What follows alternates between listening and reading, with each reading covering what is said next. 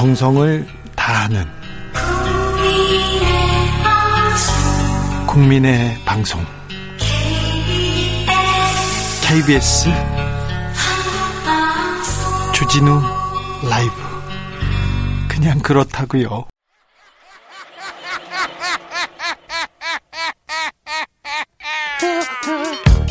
발로 뛰는 기자, 탐구하는 기자, 세상의 질문을 마구 던지는 기자, 기자가 본 오늘의 세상 기자들의 수다. 라이브 기자실을 찾은 오늘의 기자는 은지옥이요. 시사인 김은지입니다. 아, 전 세계적으로 코로나의 파고가 너무 높습니다. 일본 3천 명대 기록하기도 했고요. 어, 방역 선, 선진국, 코로나 선진국이라는 독일 2만 명, 3만 명대예요. 와, 미국은요. 나흘 만에 100만 명이 늘었습니다. 지금 코로나 사망자가 미국에서는 30만 명을 넘었습니다. 네, 코로나 사망자 확진자 추세가 심상치가 않은데요. 예. 확진자는 1,600만 명을 넘어섰습니다. 미국만 말하는 거죠, 지금? 네, 그러니까 전 세계 1위이긴 한데요. 이 코로나로 랭킹을 매긴다는 게 참 무의미하기도 하고 조심스럽긴 한데 미국의 코로나 확진자가 네. 얼마라고요? 1,600만 명입니다. 미국 나라 하나에서? 네네. 전 세계는 7,200만 명 확진자가 있고요. 그 중에 1,600만 명이 다 미국 사람입니다. 아, 네. 굉장히 많은 비율을 차지하고 있는 엄청나네요. 건데요. 네. 사망자도 사실 30만 명이 넘었다라는 것도 굉장히 놀라운 일입니다. 그러니까요. 네, 그래서 상황이 이렇다 보니까 미국도 백신 접종을 서두르고 있는데요. 네. 미국 현지 시간으로 13일 오전부터 화이자 바이오엔테크 코로나19 백신이 미 전역으로 배송되었다라고 합니다. 예. 그래서 빠르면 미국 현지 시간으로 14일부터는 백신 접종이 가능하다라고 하는데요. 네. 미 보건당국은 연내 2천만 명에게 백신 접종을 하고 내년 3월까지는 1억 명, 그리고 내년 6월까지는 인구 80% 그러니까 2억 5,600만 명 정도에게 접종할 계획을 세웠다라고 하는데요. 그러면 내년 6월 이후에는 어떻게 되는 거예요? 네, 그러니까 집단 면역이 형성되려면 인구의 70 80%가 어, 있어야 된다고 하거든요. 면역력이 있어야 예, 된답니다. 예, 그렇기 때문에 여름 이후 정도 돼야지 우리가 좀 코로나로부터 자유로워진 상황이 올 수 있을 거라고 내다보고는 있는데요. 예. 물론 희망적인 상황입니다. 희망 사항인 거죠, 이것도. 네, 그때까지 또 마스크를 굉장히 단단히 써야 하고요. 네. 또 그만큼 사람들이 백신을 맞는데 협조적이어야 하기 때문입니다. 일단 그 미국에서는 화이자 바이오엔테크 이 백신을 지금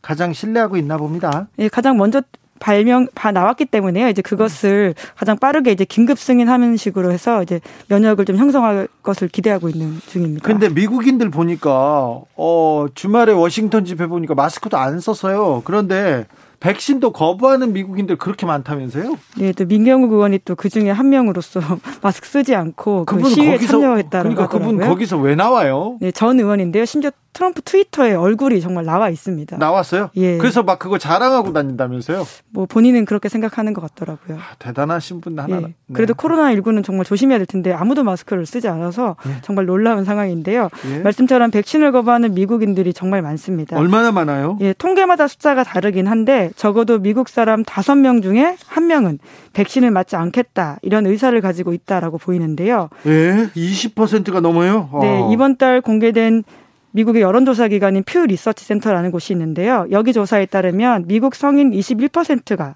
백신을 맞지 않겠다 이렇게 밝혔습니다. 아 이거 몰라서 그렇죠. 정확한 정보를 모르고 있어서 안 맞는다는 거 아닌가요? 네 아닙니다. 이분들은 정확한 정보가 주어지더라도 생각을 바꾸지 않겠다 이렇게 답했다고 합니다. 그래요? 네, 그러니까 백신 자체에 대한 굉장히 큰 불신을 가지고 있는 건데요. 네.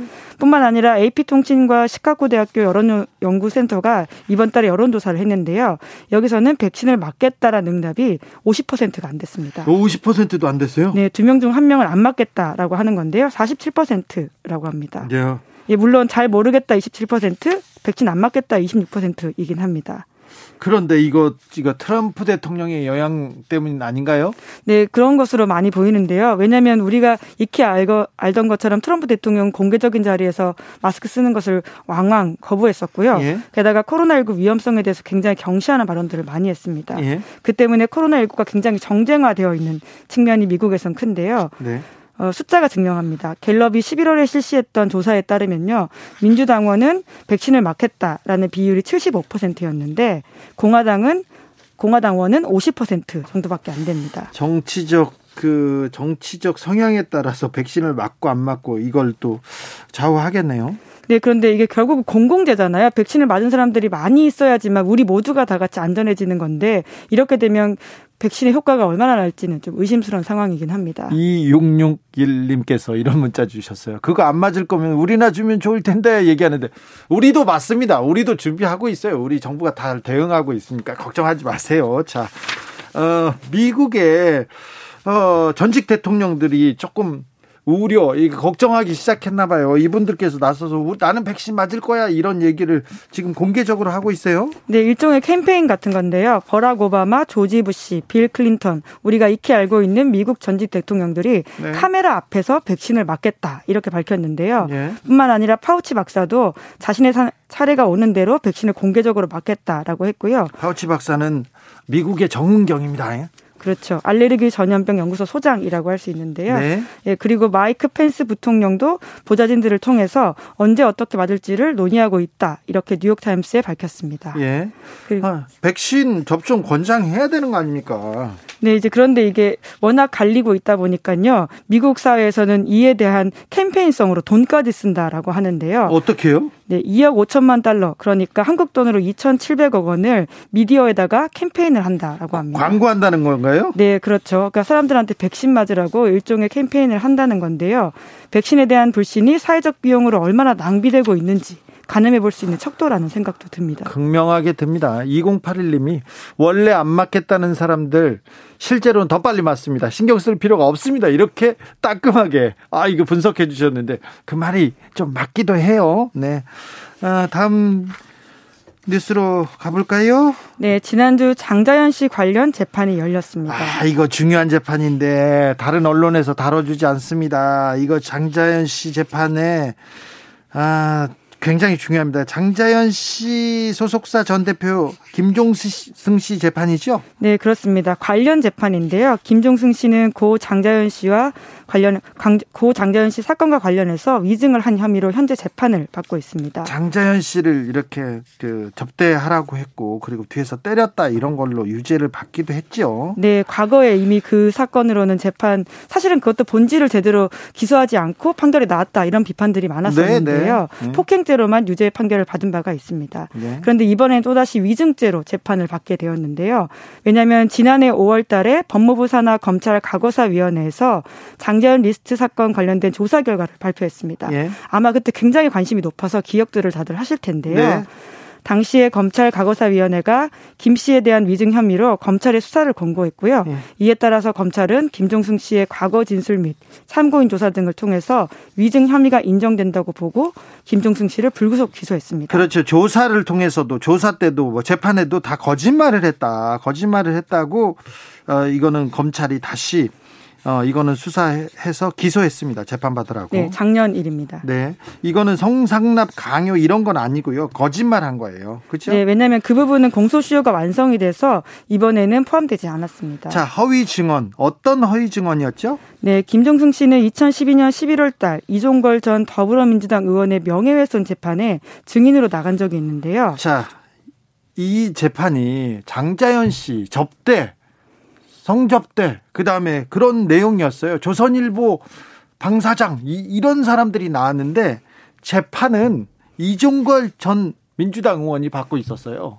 네. 왜 그러냐면요. 이종걸 전 의원이 이거 사실관계 밝히라고 얘기했었거든요. 네, 국회에서 그러니까 그런 이야기를 했습니다. 그런데 검찰에서 수사를 제대로 안 하고 이종걸 의원만 수사를 하는 거예요. 그래서 재판을 받았어요. 네, 맞습니다. 이때 이종걸 전 의원이 왜 재판받았는지를 먼저 좀 설명을 드려야 될것 예. 같은데요. 대략의 큰 그림은 말씀해 주셨는데 그때가 워낙 옛날이다 보니까 또 조금 디테일이 기억 안 나실 수 있잖아요. 네. 그래서 장자연 씨가 스스로 목숨을 끊은 때가 2009년 3월이었습니다. 예. 우울증으로 인한 자살 이렇게 보도가 되던 때였는데요. 하지만 장자연 씨가 숨진 지 엿새 후에 소위 장자연 문건이 공개가 되면서 예. 사건의 본질이 바뀌게 되었습니다. 그렇죠. 해당 문건에는 잠자리 접대 요구를 한 쿼터하고요. 조선일보 방사장 그리고 술자리 접대를 받은 쿼터하고 조선일보 방사장님 아들인 스포츠조선 사장님이라는 부분이 있어서 사회적으로 큰 논란이 되었는데요. 네. 하지만 당시 대부분 언론들이 장자연 문건에 나온 조선일보라는 단어를 기사화하지 못했습니다. 예. 그때 기사들 찾아보면 땡땡일보 땡사장 이런 식으로 썼는데요. 조선일보를 부르지도 못하는 그런 시절이었어요. 네, 왜냐하면 조선일보가 그렇게 적시할 경우에는 고소하겠다라는 이야기들을 했었었는데요. 예. 그래서 이 부분에 대한 문제의식을 느낀 이종걸 의원이 2009년 4월 달에 국회 대정부 질문에서 장자연 리스트에 조선일보 방사장이 포함돼 있다라는 취지로 공개 발언을 해서 민형사로 고소고발이 되었습니다. 그때 재판에 김종숙 씨가 나갔잖아요. 네, 그때 증인으로 굉장히 중요한 사람이었습니다. 네. 그런데 그때 했던 말이 알고 보니까 거짓이었다라고요. 작년에 검찰이 판단한 겁니다. 재판에서 김종숙 씨가 다 거짓말을 했어요. 그때 저도 2009년 에 저도 취재를 열심히 했는데요. 조선일보 방사장 관련해서 취재를 했죠. 그런데 조선일보 방사장은 수사를 안 하고 조사를 안 하고 경찰이었습니다. 그때 경찰이 경찰이 저를 수사하는 거예요. 열심히 취재했다고 왜 나냐? 조선일보한테 가지. 죄송합니다. 저희도 그렇게 됐습니다. 나중에 보니까 경찰청장이 조선일보 사장이 무서웠다고 그쪽에서 협박해서 협박을 당했다고 조현호 전 경찰청장이 얘기하고 예, 그러기도 했었지 않습니까? 네, 2009년에 경기청장이었던 조현호 청장이 뒤늦게 그런 소위 이제 폭로를 하기도 했었는데요. 네. 물론 방상훈 사장은 한 번 피의자 신분으로 경찰 조사를 받긴 했습니다. 그런데 예. 네. 수사 결과 발표되기 직전에 네. 집무실에서 잠깐 네, 조선일보 4억에서 35분 동안 조사받아서요. 굉장히 이례적이다라는 비판들이 많았습니다. 경찰한테 조사받거나 검사한테 조사받지 않습니까? 그러면은 이름, 주소, 뭐 학벌 그리고 또 얼마 정도 버는지 그런 것도 물어봐요. 네, 그렇죠. 피신 조서에 들어가는 내용인데요. 그 위에 이렇게 적지 않습니까? 이름 부르고 적지 않습니까? 그러면 한 1시간 정도 걸려요. 그런데 35분이면 그냥 신용만 한 거죠. 네, 그리고 결과적으로 무혐의를 받았습니다. 예. 그때 그러니까 그러니까 김종승 전 대표가 재판에 나가서 조선일보 쪽은 유리하게 그러니까 조선일보 쪽은 빼주고 이종걸 전 의원 쪽에 불리한 진술 그런 거짓말을 했다는 거죠. 네, 이제 그 지금 검찰은 현재 그렇게 판단하고 기소를 한 건데요. 김종승 전 대표는 장자연 씨가 숨진 이후에야 방 사장이 누구인지 알았다 이런 취지로 이야기했다고 그게 위증이다라고 기소가 됐습니다. 예. 그런데 이러한 증언과 는 달리 이제 검찰이 새로 수사한 바에 따르면 반박하는 증거들이 많다는 건데요. 그렇죠. 김정승 씨는 평소 박용훈 코리아나 호텔 사장과 잘 알고 지냈고요.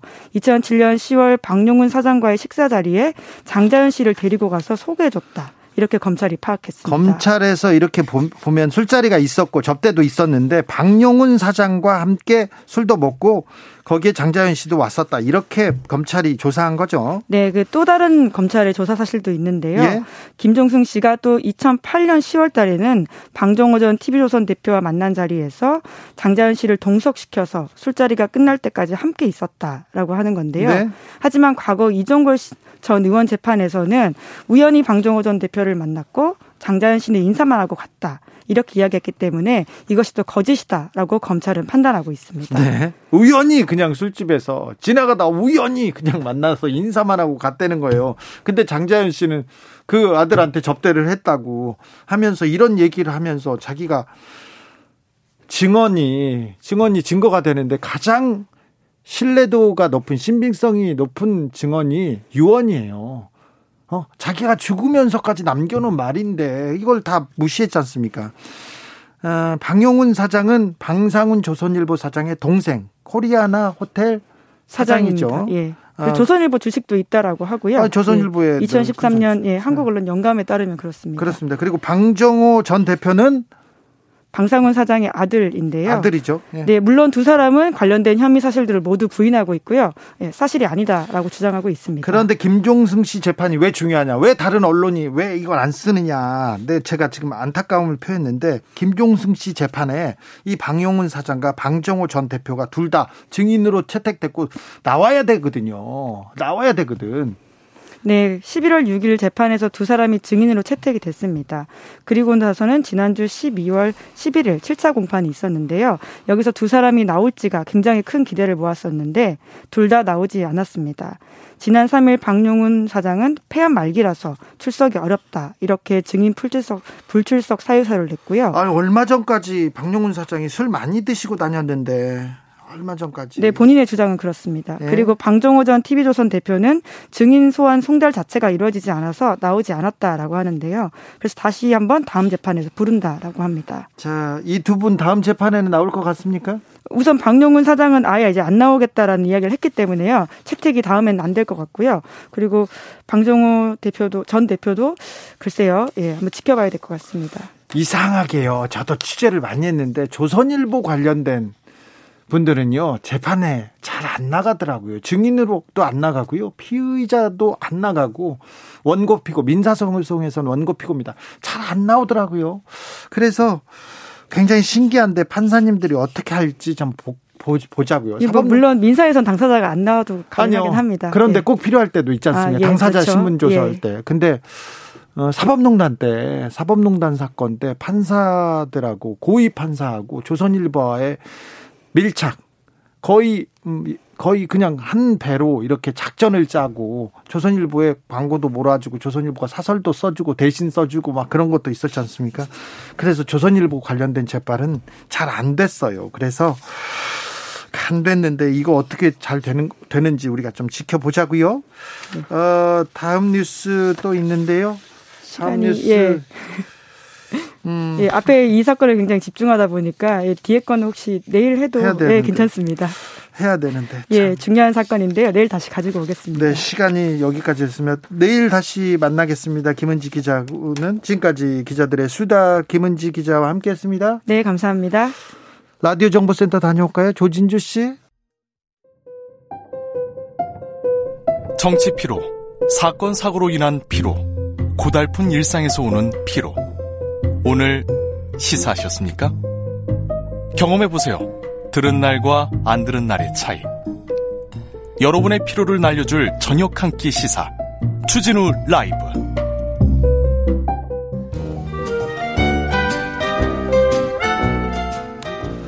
민생이 먼저다. 함께 잘 먹고 잘 사는 법 찾아보겠습니다. 민생과 통화였느냐? 생생민생 통.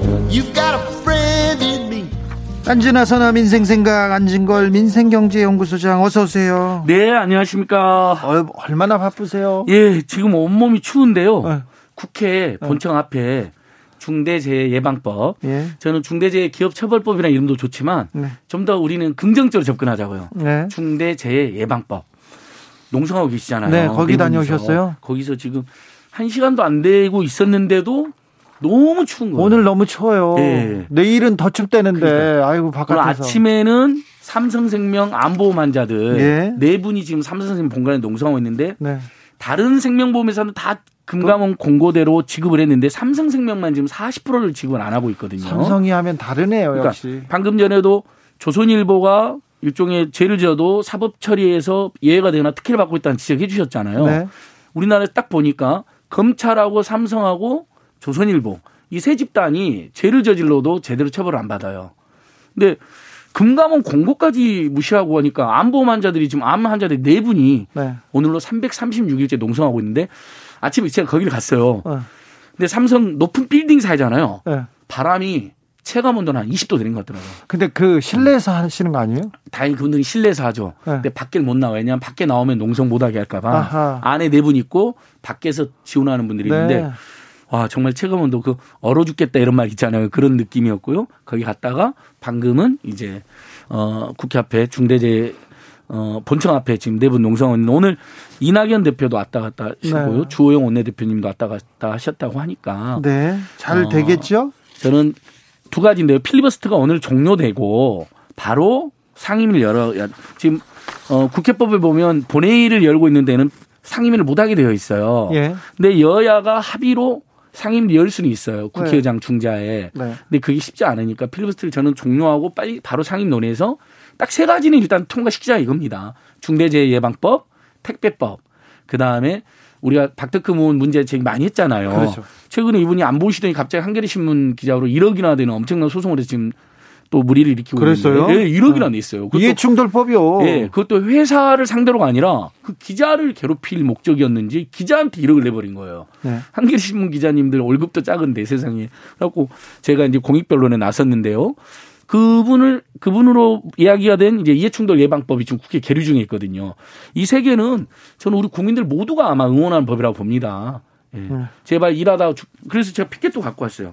모든 시민이 안전하게 살 권리, 중대재해 기업처벌법 제정. 네.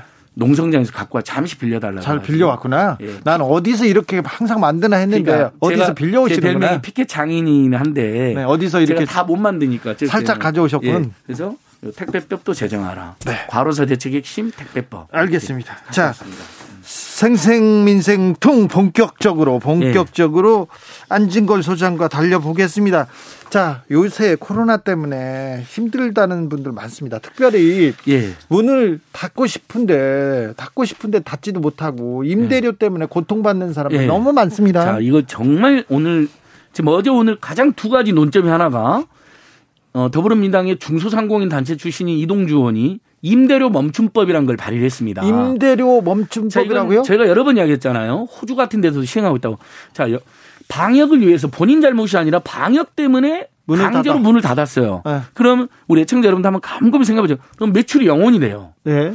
근데 임대료는 꼬박꼬박 나와요. 나가죠. 이 상황은 정의로운가? 네. 매우 불공정한 거죠. 마침 지금 방금 확인해 보니까 대통령께서도 문재인 대통령도 아 이거 문제 있는 것 같다. 네. 아니 공동체를 위한 방역으로 문을 닫았는데 그 사람들에게 임대료까지 내면 약자들은 지금 두 번 죽는 꼴이 되지 않느냐 예. 이런 취지 이야기가 있었습니다. 그래서 이동좀 법안 발의를 보면 이겁니다. 영업 정지를 하면 임대료도 중단. 네. 대신 그 임대료를 내야 되는 건물주나 세입자들 그분들은 이제 소득이 영원이잖아요. 매출이 영원이고 임대료도 영원이니까. 네. 근데 보면 건물주들이 대출을 끼고 건물을 산 경우가 많습니다. 네. 아니면 네. 건물 담보 대출을 받은 경우도 많고요. 네. 그러면 원금 상환 의무하고 이자가 나오잖아요. 원리금이. 네, 네. 이것도 중단시켜야 된다는 거죠. 네. 그래야지 건물주들도 임대를 못 받았는데 원금 내라고 그러고 이자 내라고 그러면 이분들 너무 어렵잖아요. 그렇죠. 그 다음에 이제 건물주들이 깎아준 결과적으로는 깎아준 셈이 되잖아요. 네. 임대료를 연말에 소득세나 법인세에서 50% 감해. 아, 지금 그렇죠. 법에도 그렇게 돼 있거든요. 예. 지금 많은 분들이 임대인들이 그냥 선의로 깎아주는 거로만 오해하시는데 정확히 지금 우리 법에 임대료를 만약에 10명이 임차인이 있다. 그래서 천만 원을 깎아줬다. 100만 원씩. 그러면 연말에 500만 원이 세금이 재 공제가 됩니다. 그렇죠. 예. 그러니까 깎아준 임대료 50%는 돌려받는 거죠. 네. 건물주 선생님들께서. 그래서 저는 건물주분들이 지금 이동주원실로 전화를 많이 한다고 그래요. 항의 전화를. 이게 지금 오늘 하루 종일 화제가 된 법인데. 예. 당장 임대를 못 받는다고 하니까 화가 나시고 답답하셔서 전화하실 것 같아요. 왜냐하면 네. 대출도 있고 이자도 있으니까 이해됩니다만 아니 생각 근데 더 우선적으로 생각하면 매출이 영원인데 어떻게 임대를 받냐고요.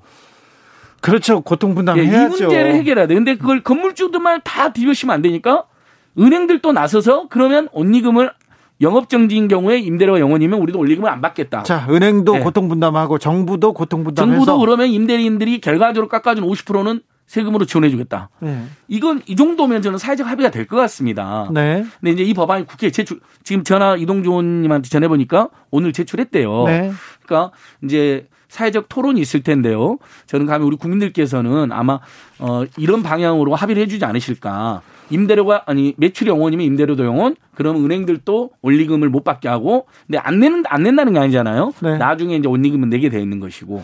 코, 코로나보다 더 무서운 게 먹고 사는 건데 이 소상공인 임대료가 제일 무섭대요. 예.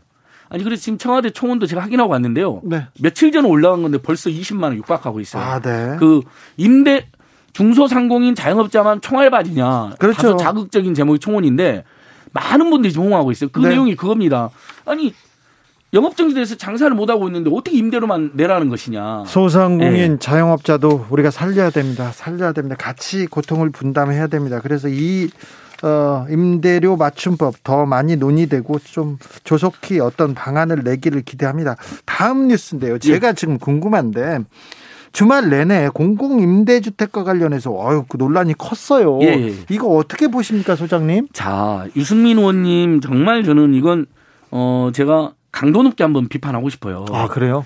네가 가라 공공임대. 네. 벌써 그 네가 가라 공공임대, 네가 가라 화 이거 우리 어쩔 때 쓰죠? 예. 굉장히 상대방을 조롱하거나 네. 경멸할 네. 때 또는 뭔가 어 거기를 피하고 싶은 상황에 대해서 이렇게 그런 표현을 쓰잖아요. 네. 근데 제목이 그거예요. 네가 알아 공공임대. 그럼 공공임대 주택에 사는 사람들 뭐가 됩니까? 그다음에 공공임대 주택을 기다리고 있는 사람들도 있거든요. 예. 크게 무주택자들은 이렇, 이렇습니다. 우리 국민들 45% 정도가 무주택자인데요. 하나는 집값이 떨어져서 집을 사는 사기를 원하는 그룹이 있고요. 네. 어차피 집값이 떨어질 것 같지도 않고 또는 집값이 떨어져도 집에 매달리고 싶지 않다. 쫓겨나지 않는 공공임대주택이면 충분하다. 예. 왜냐하면 또 1, 2인 가구나 2, 3인 가구가 지금 엄청 늘어나서 1, 2인 가구가 60%까지 됩니다. 예. 그래서 굳이 자기 집이 아니어도 좀 저렴하고 소규모의 저렴한 공공임대주택이 충분하다는 분들도 많이 늘어났어요. 아, 그렇죠. 그분들의 선택입니다. 예. 근데 대통령께서 지금 당장 집값이 너무 비싸니까 어 당연히 공공 분양 분양도 늘리긴 해야 되지만 일단 분양주택을 들어가려면 서울만 해도 지금 매덕은 있어야 되잖아요. 네. 근데 우리 청년들이나 서민들이 그거 어떻게 삽니까? 못 산다고 다 생각하고 있잖아요. 네. 그럼 어디로 가야 됩니까? 공공임대주택으로 들어가야 되거든요. 네. 그럼 그래서 어 13평 이제 언론이 13평이 났지만 실제로는 어 공용 면적까지 하면 20평, 18평에서 20평쯤 되는 아파트입니다. 네.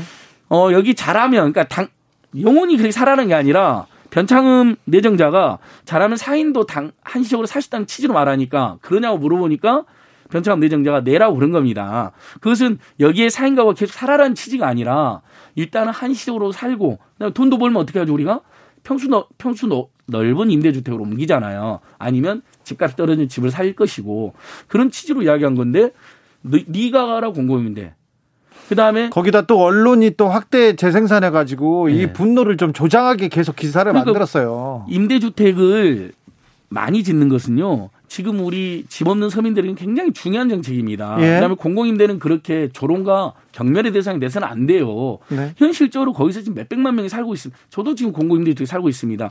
근데 서울형 공공주택 공공임대에서 시프트인데요. 20년간 쫓겨나지 않고 살아요. 지금 민간 임대차는 2년에서 겨우 이번에 4년으로 늘어났잖아요. 네. 2년마다 쫓겨나다가. 네.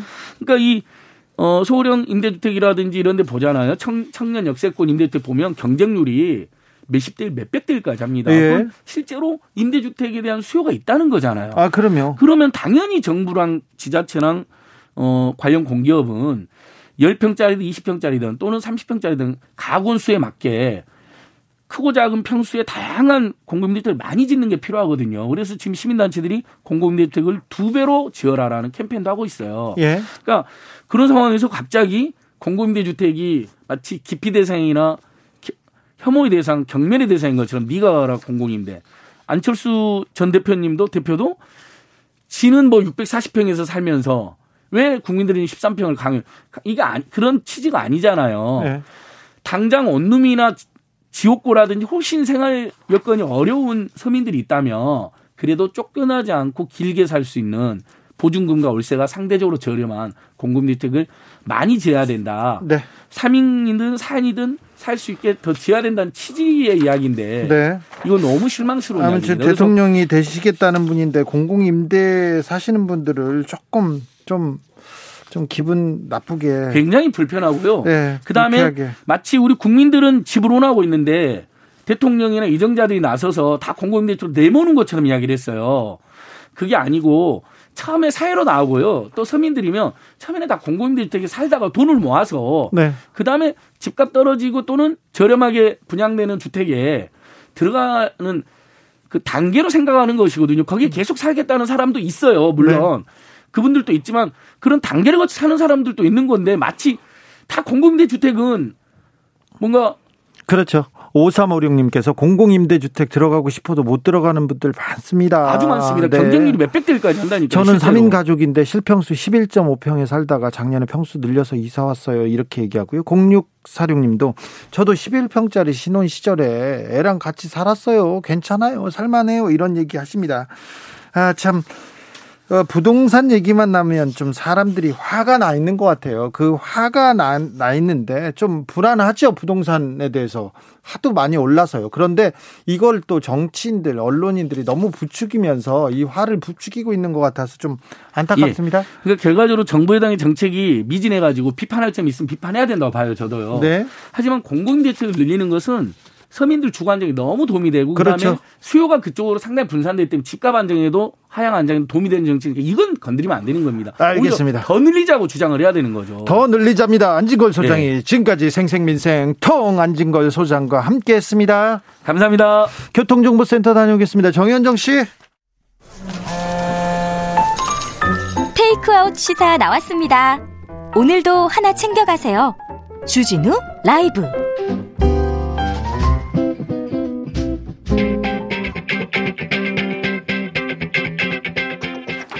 국회 할 말 있습니까? 국회의원한테 민원 넣고 싶으세요? 그렇다면 잘 오셨습니다. 21대 국회 으뜸 친절왕 박주민과 함께하는 주민센터.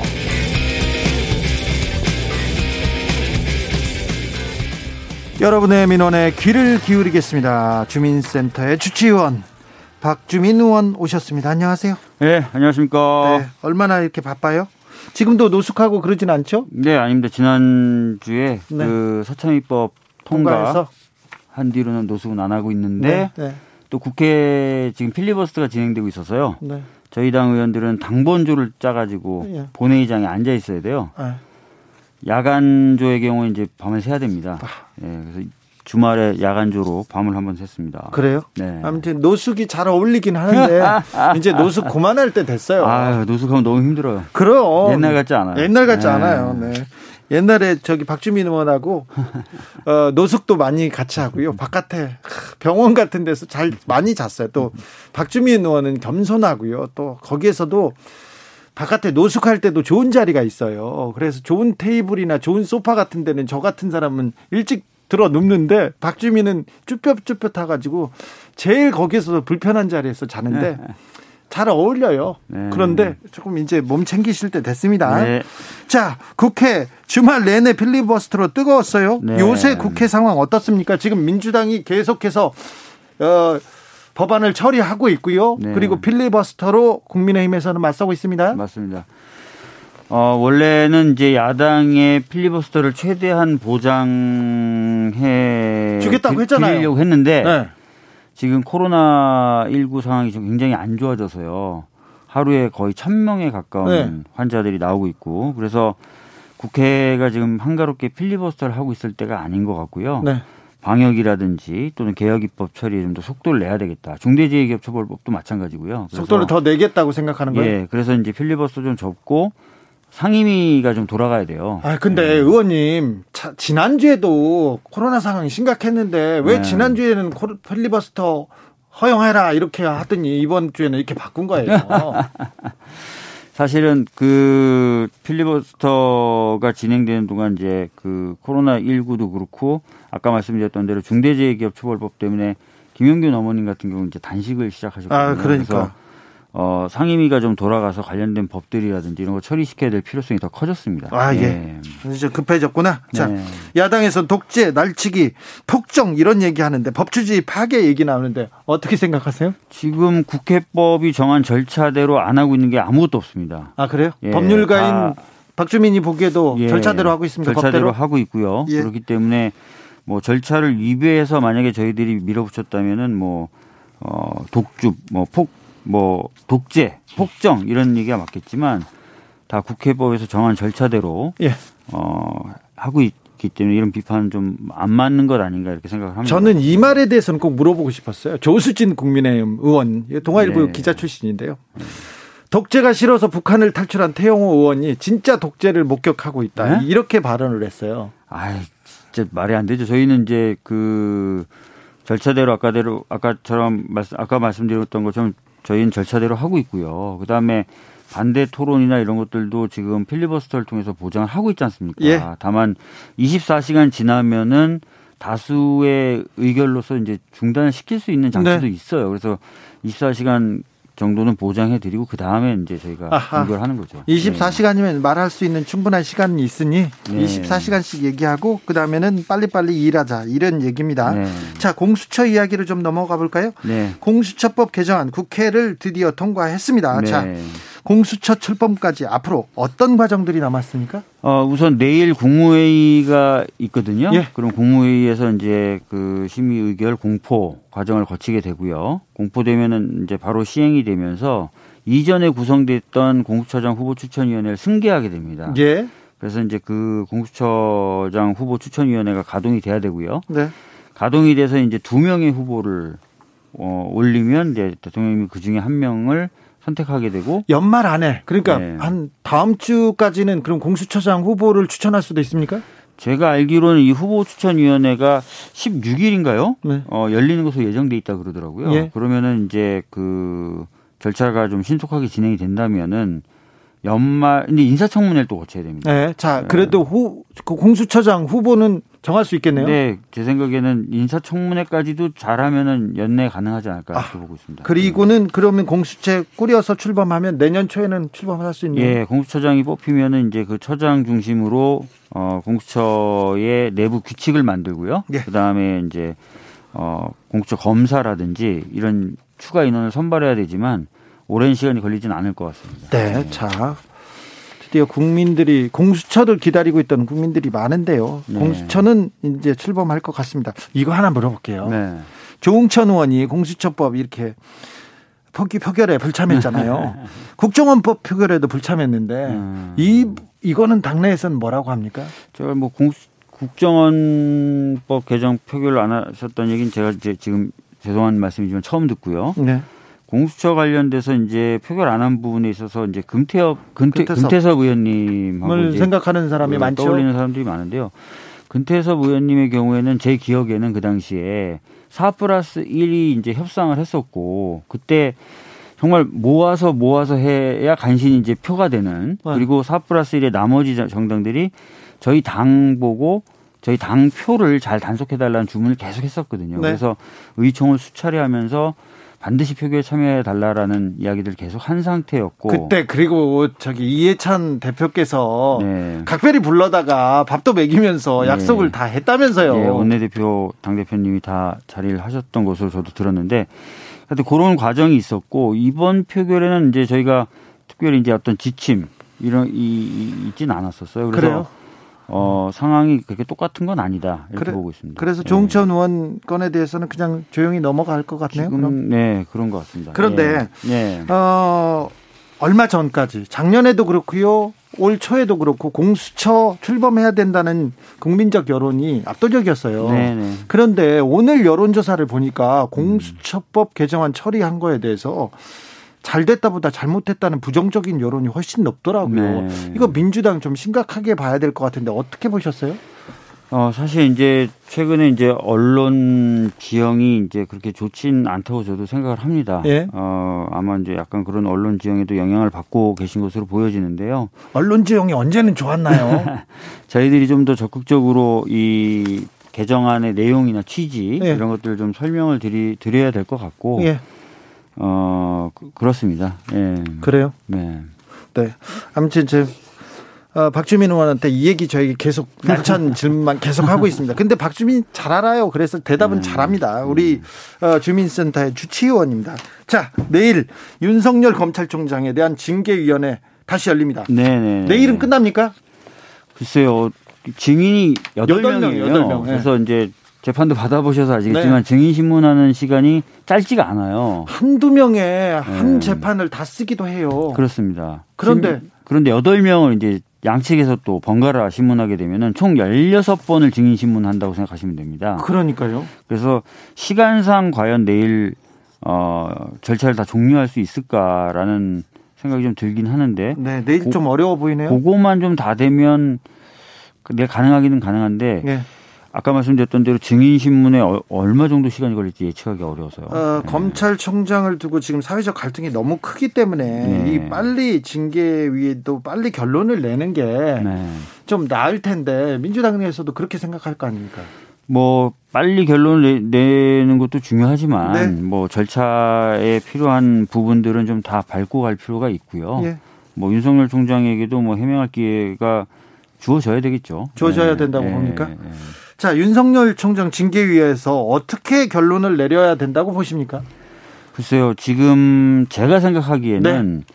징계 사유로 여섯 가지를 들었거든요. 네. 근데 이 여섯 가지가 하나하나 다 저는 좀 심각하다고 봐요. 네. 그러니까 특히 이제 판사 관련돼서 개, 인 정보를 수집하고 분석을 했다는 거. 판사 사찰 그게 가장 예, 쟁점이 되겠죠. 예. 또 하나가 새로 좀 이제 무게가 좀 생긴 게 예. 라임 관련돼서 윤곽근 전 고검장에 대해서는 구속됐어요. 예, 제대로 보고도 안 되고 어 그래서 여러 가지 이제 문제가 좀 제기됐었지 않습니까? 네. 근데 윤곽근 고검장이 며칠 전에 구속이 돼 버렸어요. 구속됐어요. 그러니까 이건 무슨 얘기냐면 윤곽근 고검장이 받고 있는 혐의가 중대하다는 거거든요. 네. 근데 네. 이 중대한 혐의를 받고 있는 사람에 대해서는 제대로 된 절차를 밟지 않고 보고가 네. 이루어졌다든지 네. 어 또는 이 과정에서 어, 대검의 여러 간부들이 패싱됐다든지 네. 이런 부분이 사실은 굉장히 심각한 문제로 대두가 되는 거죠. 네. 그러니까 구속이 될 정도로 심각한 사안인데 절차를 제대로 밟아서 보고가 이루어지지 않았다. 네. 심지어 법무부에서는 이 사실을 아는 사람이 김봉현의 자필 편지 전에는 아무도 없었다. 아하. 이런 건 이제 문제가 되는 거죠. 아 그렇네요. 네. 아 그래서 이 부분도 좀 따져봐야 되겠네요. 그래서요. 그래서 어떻게 결론이 나야 그래서 된다고? 제 생각에는 어떻게 해석합니까? 뭐 최소한 정직 이상의 정직 예. 결정이 나오지 않을까. 정직 이상의 결정이 네. 나올지 않을까. 네. 아무튼 징계위원회가 내일로 끝날 끝날 가능성 가능성도 좀... 있고 네. 다만 이제 증인 신문에 얼마나 시간이 걸리는지 예상하기 어려우니 네, 시간이 늘어질 좀 거, 걸릴 수 있다. 있다. 예. 걸릴 가능성이 좀 더 높은 거죠. 아무래도 치열하게 공방하다 보면 네. 증인 신문을 하는데 시간이 더 길어질 거고요. 네. 그렇게 되다 보면은 어쩔 수 없이 조금 더 시간이 걸릴 수도 있지 않을까 생각합니다. 자, 이야기를 다시 국회로 틀어보겠습니다. 각종 법안들이 개혁 법안들이 지금 국회 본회의를 계속해서 넘어가고 있습니다. 특별히 네. 사참위 특별법 개정안 국회 통과했습니다. 네. 자, 오늘 뉴스 봤더니 국정원에서 어, 사참위한테 자료 열람할 수 있는 권리 주겠다. 열람할 수 있도록 하겠다. 이런 얘기도 나왔는데 네. 사참위 네. 활동이 이제 그 세월호 가족들한테는 조금 만족스러울 정도로 법이 만들어진 건가요? 예, 제가 주말에도 그러니까 노, 노숙 농성도 같이 했고 예. 주말에도 안산에 내려가서 그 국회에서 농성을 같이 안 하셨던 가족분들한테 설명을 법안 해줬어요? 설명을 다 해드렸고요. 네. 이제 남은 과제는 사참위가 지금까지보다는 좀 더 적극적으로 좀 조사를 해야 되고요. 네. 거기에 대해서 정부가 또 협조를 잘 해야 됩니다. 네. 그리고 검찰의 경우도 지금 특수단이 꾸려져 있는데 제대로 수사를 안 한다는 평가가 굉장히 많았어요. 예. 근데 이제는 특수단을 좀 바꾸든지 네. 아니면 기존의 특수단이 계속 활동을 한다 하더라도 좀 더 적극적으로 제대로 수사할 필요가 있습니다. 예. 예 그런 일들이 좀 잘 돌아가도록 챙기는 거 이런 것들이 아, 남아있는 과제가 아닐까 생각합니다. 박주민 의원이 또 신경 쓰고 있는 법안은 어떤 법안입니까? 뭐 말씀 아까 좀 나누시는 것 같던데 중대재해기업처벌법. 중대재해기업처벌법 왜 통과가 안 됩니까? 중대재해기업처벌법은 저희가 이번에 이제 1월 8일까지 임시회가 열려요. 네. 잡혀 있어요. 네. 요 기간 내 논의해서 처리한다는 게 방침입니다. 네. 근데 다만 지금까지는 필리가 진행되다 보니까 네. 본회의가 진행될 때는 상임위를 열기가 어렵습니다. 네. 그래서 필리가 오늘 종결이 되면 네. 이제 가급적 신속하게 기일을 잡아서 아 심 저 심사 기일을 잡아서 심사를 할 거고요. 예. 목요일 날 어, 저희 당내에 정책 의총을 따로 잡아서 예. 요 중대재해기업 처벌법만 가지고 1시간 이상 의원들끼리 토론할 겁니다. 자, 민주당도 네. 중대재해기업 처벌법에 의지가 있다. 아, 열심히 그럼요. 하겠다 이렇게 네. 생각하는 거죠. 네. 그런데 소규모 사업장 4년 유예하자. 50인 미만 중소기업 저기 취약하니까 유예해 주자. 이런 주장 나오고 있다는 건데 예. 이거 굉장히 우려하는 바지 않습니까? 그 제가 전에도 한번 말씀드렸던 것 같은데요. 이렇게 4년 유예 규정을 둔 거는 저희가 기업 쪽 입장을 들은 게 아니라요. 네. 한국노총 쪽 이야기를 듣고 이렇게 한 거고 50인 미만의 사, 업체가 어, 적용 유예가 된다 하더라도 대부분의 50인 미만 사업장은 하청 기업들입니다. 네. 근데 원청에 어, 책임을 지우는 구조로 돼 있거든요. 그래서 원청 자체가 위험한 업무를 외주를 안 주든지 예. 주더라도 안전 의무를 지킬 수 있는 여러 가지 시설과 상황을 만들어서 줄 수밖에 없는 상황이 이 법에 따르면 조성이 됩니다. 그렇게 만들 수 있습니까? 그럼 법에 그렇게 돼 있어요. 네. 그래서 이제 어 이 어느 정도는 커버가 된다고 생각을 하고요. 예.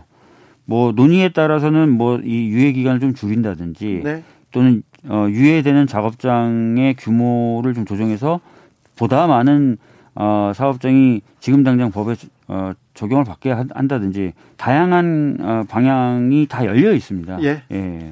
박주민 의원, 네. 이거 하나 따집시다.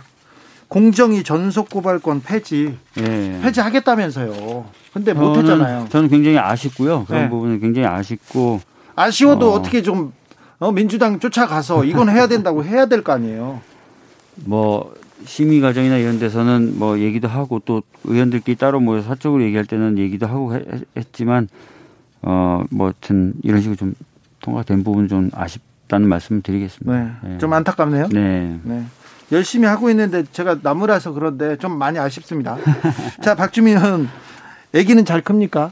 예, 아기는 잘 커요. 아빠를 네. 잘 알아봅니까? 아빠요? 네. 어, 노숙 끝나고 일주일 만에 집에 들어가니까 아침에 깨가지고 저를 보더니 눈이 동그래지더라고요. 그래요? 네. 뭐라고요? 그냥 눈이 동그래져서 쳐다보니까 제 짝꿍이 아빠라고 하니까 그때서야 아, 그래요? 아빠라고 하더라고요. 아빠를 네. 먼 데서 친척, 먼 데서 온 친척 아저씨 막 이렇게 생각하는 건 아니겠죠? 그렇진 않겠죠. 아, 아직은 그렇습니까? 그래도 네. 애, 하고도 잘 지내야 될 텐데. 예. 자, 다른 얘기로 또 넘어가 보겠습니다. 박주민 의원 하면 궁금해 하시는 분이 이런 질문도 많이 하시는데, 네. 어, 서울시장 어떻게 할 거냐고 물어보는 아직 거예요. 결정을 못했고요. 아직 결정 못했습니까? 네. 그러면 다음 질문 넘어갈게요. 네. 우상호 의원께서 여권에서 처음으로 서울시장 네, 네 공식 네. 출마 선언했습니다. 네. 어떻게 보셨어요? 아, 우상호 의원님 그 출마하셨다는 얘기 들었고 그래서 저 저도 이제 본회의장에서 어, 마주치면은 좀 화이팅 뭐 이렇게 응원도 좀 드리려고 그랬는데 그 그럴 기회가 없어서 죄송한데 이게 이 자리를 빌어서 화이팅이라고 제가 응원해드리겠습니다. 화이팅. 네. 어, 보통 박주민 의원이 다른 분들 굉장히 응원하고 북돋아 주는데 화이팅 한마디 하는 거 보면 아, 이분 정도는 라이벌로 생각한다 이럴 수도 있어요. 자, 지금 박영선, 박주민, 우상호 3파전으로 생각하시는 분들 많은데 서울시장에 대해서 네. 어, 어떻게 보세요? 모르겠습니다. 일단 우상호 의원님은 결심을 하셔서 선언하셨고요. 저는 아까 말씀드렸던 대로 아직, 아직 고민 중입니까? 고민 중입니다. 그러니까 뭐 여러 가지 좀 공부도 하고 네. 주변에서 말씀도 듣고 있는데 아직 제가 마음을 정하지 못했습니다. 자, 예. 우상호 박, 저 박영선 후보보다 박주민이 인물은 나은 거 아닌가? 훨씬 인물이요? 네, 훨씬 잘생긴 거 아닌가? 아니, 제일 약한 부분이 인물인데. 아 그래요? 좀 자신감을 가지셔도 됩니다. 자, 네.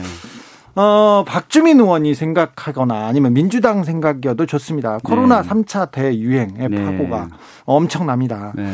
어, 코로나가 계속되면서 힘들어하는 서민들, 특별히 영세업, 자영업자, 소상공인 많습니다. 예. 자, 민주당에서 이 코로나 3차 유행을 좀 넘어갈 수 있는 넘어갈 수 있는 정책들 준비하고 있습니까? 박주민 의원도 생각하고 어, 있습니까? 지금 오늘 이제 그 의원들 사이에 좀 대화가 많이 이루어지던데요. 우선은 지금 어 방역이라는 관점 또 치료라는 관점에서 의료진의 부담을 좀 어떻게든 좀 줄일 수 있는 예. 그리고 이제 병상의 문제나 이런 것들을 어 어떻게든 좀 넘어설 수 있는 방법들이 우선은 급하게 고민이 돼야 될 것 같더라고요. 예. 그래서 어, 아직 뭐 정해진 건 아닌데요. 의원들끼리 얘기하는 수준이라서 제가 지금 밖으로 말씀드린 게좀 어, 부담스러워, 부담스러운 면도 있는데 뭐 자가 진단 키트라든지 이런 네. 것들을 해서 이제 어 자가 검진을 유도하든지 어 그다음에 이제 그 백신이나 이런 부분에 있어서도 조금 어떻게 보면 스케줄을 좀 당긴다든지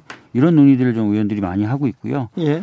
그다음에 이제 이 그 사회적 거리두기가 이제 혹시나 3단계나 이런 식으로 접어들게 되면은 말씀하신 대로 자영업자분들이나 이런 분들이 더 힘들어지시니까 네. 그런 부분에 대한 어떤 경제적 지원 이런 것들도 얘기는 하고 있습니다. 근데 아직 결정된 게 없어서 네, 말씀드리기가 좀 그렇습니다. 준비는 하고 있는 거죠? 네, 논의는 하고 있습니다. 박주민 네. 의원도 개인적으로 좀 준비하는 정책들이 있어요?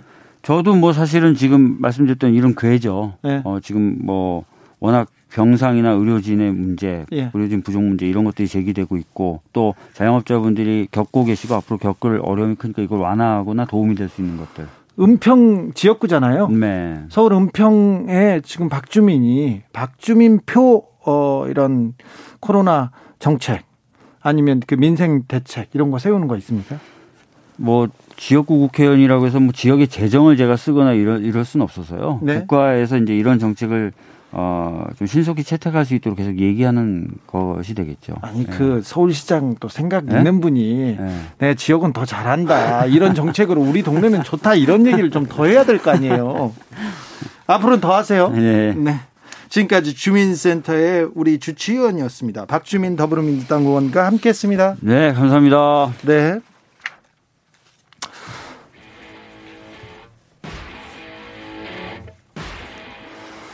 퀸의 Hammer to Fall 들으면서 오늘 주진우 라이브는 여기서 마무리하겠습니다. 내일은 오늘보다 더 춥다고 합니다. 그러니까 올 겨울 들어서 가장 춥다고 합니다. 감기 더욱더 조심하셔야 됩니다. 꽁꽁 싸매고 다니십시오. 저는 내일 오후 5시 5분에 돌아오겠습니다. 지금까지 주진우였습니다.